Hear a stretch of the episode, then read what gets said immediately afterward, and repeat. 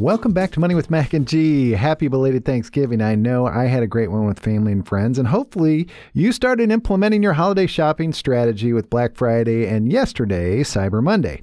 We did a podcast how the cyber shopping has been gaining huge momentum and hope you took advantage of it. I got to go to two stores on Black Friday and it was a lot of fun to get out, but it's much more fun for me sitting at home getting it all done with the click of a button. Hey, it's been great to be back in the US, but it's also great to travel while learning about other parts of the world. I feel like it's been a really long time since I've traveled internationally, and I used to have a system. It was just like a checklist, almost like the checklist that you use for an airplane before takeoff. For me, I'd map out my itinerary, look at historical weather patterns of countries I was going to visit, make sure the Dopp kit is full of daily necessities, count out undies and t shirts based on the length of stay, organize pants pants, shirts, sweatshirts, light gear, heavy gear, and all that other stuff, then grab my Tumi bags, my travel documents, and hit it. I did struggle a bit with laying out my itinerary, this time to Bangladesh and Nepal. I guess I was just rusty, and I have to admit, uh, the visa fiasco threw me for a loop. I only had about a month to get my visa for Bangladesh before I left, and I sent it up to DC, but over two weeks into the process, I hadn't heard a peep. I looked online at the Bangladesh embassy from the US, which supposedly had a login where you could track what was going on, but it wasn't working.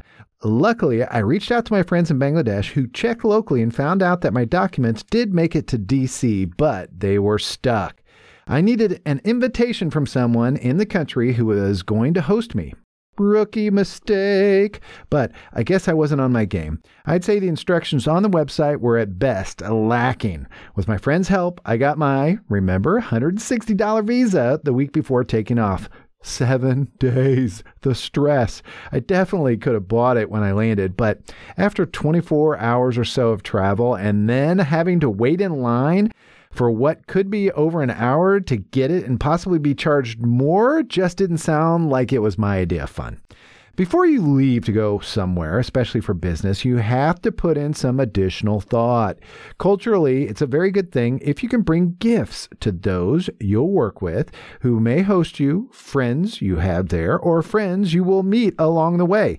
In some countries, it's kind of mandatory. And I needed to bring lots of gifts because these were my friends and people I've worked with for years but never met. But here's the catch things we may believe make awesome gifts, like, say, a back massager, may not work over there due to electrical voltage or just may not be something of interest to them. Okay, who the heck knows why I said back massager is a good gift here in the US? I, I, don't know. My mistake. I just went with it. Anyway, I usually ask when possible. I think any culture views things of value differently. When I went to Japan, the rage back in the US was a Tamagotchi. I literally just saw a commercial for one yesterday. I didn't think those things were still around anymore. But I did look it up on Amazon, and guess what? You can get all kinds of them for about 20 bucks. Anyway, if this is new to you, they're digital animals you digitally feed and digitally play with. And if you take good care of them, they grow up to be digitally happy. I named mine Baby Hiroko because I knew a Hiroko while working in public accounting. She was nice, and I like the name. If your new baby doesn't get what it wanted, it'd get pissed off and pout and cry and do all kinds of crazy stuff. At least that's what I remember. It was kind of like having a real kid that you could throw in the trash if it was too much work for you or too much trouble. But why on earth would I want one from my Japanese friends? I can't tell you now. It sounds stupid spending all that time as an adult dealing with it. But at the time, it was da bomb. Okay, I'm showing my age. My friends thought it was really funny, but I got one, and you couldn't find one in the US to save your life. So, what were some of the requests for my trip? Any ideas? I hope Arif and Shurav don't kill me, but I think it's fun. Here's something to think about. They really don't have Amazon in their country. Okay, you probably just dropped your phone, spit out your drink, or maybe ran off the road just a little bit. Can you imagine? I know our household operates on Amazon. They have over 150 million users, but not in Bangladesh. Sorry, you simply can't order things there from Amazon. What's Prime? What's next day delivery? What's an entire shopping experience at your fingertips? So, I was getting a lot of packages that my friends ordered on Amazon and some other places and had them shipped to me directly. Hey, their internet works. I also got all the stuff I ordered from them too. First, they wanted things that they can't get locally, and also those items that would cost twice as much in Bangladesh. Remember our numerous discussions on supply and demand? Less supply and greater demand drive up prices. Any ideas about their requests? I honestly wanted to get them what they wanted, so I received a Kindle and a lot of hair coloring products. That made me smile and laugh, and someone in Bangladesh looks years younger right now due to good old me. It doesn't matter which country you live in, people like to look good. You look uh, marvelous, darling. Plus, I bought a computer, three watches, some Nivea body lotion, candles, and some women's perfume. Doesn't matter where you live, we all like to feel good and smell good too. I get it. When I first went to live in France for a semester, I would have died for some good old fashioned American pancakes. Weird, huh? Possibly the best food in the world was in France, but I wanted $2 pancakes out of a box. Where in the world did that come from? You just missed the stuff. But my girlfriend sent over some pancake mix that was about $3 to purchase, but it cost around $25 to send. Plus, when my French mom got the package, she had to spend an additional $7 in importation taxes. What the heck? Talk about not spending wisely. There's a great example. Anyway, taking care of a friend's family, like parents, wife, and sons or daughters, is first priority. And I think my stash made some friends, and maybe Arif's son, Aish, happy with a stuffed animal from Paw Patrol as well as a Mater and Lightning McQueen Hot Wheels from the movie Cars. Vroom, vroom. I also carried about 10 pounds of candy for the team, which always seems to be a big hit. And I hope that it brought a few smiles and lived on for several weeks after my departure. Buying candy right before Halloween is a great time to get a huge mixture of things, including Milky Way, Snickers, Reese's, and all the other stuff. In addition, I had a few Sour Patch Kids to shock their sensibilities as well. You can't get those babies in Bangladesh. So, lots of gifts that got me to about $500 without the cost of the computer. But as I went through customs on the other side of the world, I wondered if I'd have to pay a huge tax or get in trouble. The idea of jail in another country was never my idea of fun. Nothing happened, but it always runs through my mind. But there is an economy out there of items called luggage products. And that's how they refer to it in Bangladesh. And it's in every country with different names. That's stuff you can't get easily in the country you're going to. Low supply in these countries, but huge demand. So if you want to buy the newest iPhone, we could get that in the US for around $1,100. But in Bangladesh, it's pushing two grand US. That's a serious markup. And it always just made me think Anyway, let's backtrack a bit. I got the shots, I got the visa, and now I'm packed up with at least one full 35 to 40 pound suitcase of gifts in my Toyota Prius, and I'm driving to Chicago, where my friend Matt took me to the airport. Why not Indy? How much is your time worth?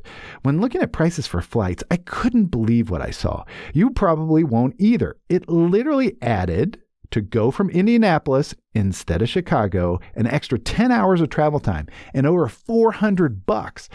The flight to Chicago is only a half hour. How the heck does that work?